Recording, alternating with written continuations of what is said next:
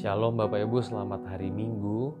Hari ini saya mau merenungkan firman Tuhan dari Injil Markus pasal 2 ayat 18 sampai 20. Injil Markus pasal 2 ayat 18 sampai 20. Pada suatu kali ketika murid-murid Yohanes dan orang-orang Farisi sedang berpuasa, datanglah orang-orang dan mengatakan kepada Yesus, Mengapa murid-murid Yohanes dan murid-murid orang Farisi berpuasa tapi murid-muridmu tidak? Jawab Yesus kepada mereka, Dapatkah sahabat-sahabat mempelai laki-laki berpuasa sedang mempelai itu bersama mereka? Selama mempelai itu bersama mereka, mereka tidak dapat berpuasa. Tapi waktunya akan datang mempelai itu diambil dari mereka. Dan pada waktu itulah mereka akan berpuasa.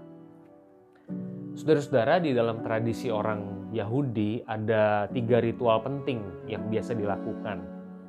Yang pertama doa, kedua puasa, ketiga persembahan persepuluhan. Ini hal yang lazim dilakukan oleh mereka. Oleh karena itu, saudara, ketika mereka sedang berpuasa, murid-murid Yohanes Pembaptis, murid-murid orang Farisi, dan murid-murid Yesus tidak berpuasa, maka mereka mengajukan satu pertanyaan atau satu keberatan. Kok muridmu itu nggak puasa? Saudara Yesus menggunakan ilustrasi pernikahan di dalam bagian ini. Yesus mengatakan, bisa nggak sahabat-sahabat mempelai laki-laki itu nggak makan, nggak minum pada waktu mempelai itu bersama dengan mereka? Saudara nangkep poinnya? Yesus menggunakan ilustrasi pernikahan. Saudara bayangkan saudara datang ke sebuah pesta pernikahan. Saudara sahabatnya si mempelai laki-laki atau mempelai perempuan. Saudara dalam situasi pesta pada waktu itu. Mana mungkin ada orang puasa di pesta?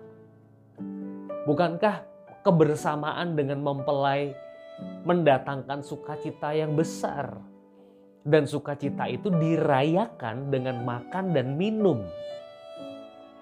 Bagaimana mungkin berpuasa kata Yesus? Nggak bisa. Saudara ini jawaban yang saya yakin orang-orang Farisi, ahli-ahli Taurat tidak bisa menebak bahwa Yesus akan menjawabnya demikian.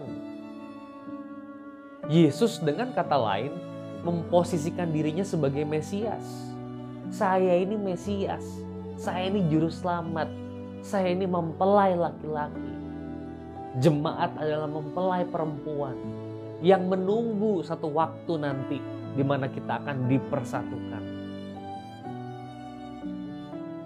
Dia mau mengatakan itu. Dan di dalam bagian ini Yesus juga mengatakan kalimat yang penting. Tapi waktunya akan datang mempelai itu akan diambil dari mereka.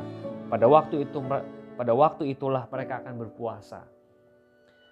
Saudara kita baca cerita Injil, Yesus akan mati, tiga hari kemudian akan bangkit bersama dengan murid-murid naik ke surga. Setelah itu terjadi, murid-murid akan melayani Yesus dengan susah payah. Kita baca kisah para rasul, Petrus akan difitnah, dihadapkan dengan mahkamah agama, kita baca secara tradisi bagaimana rasul-rasul mati dengan cara yang mengerikan.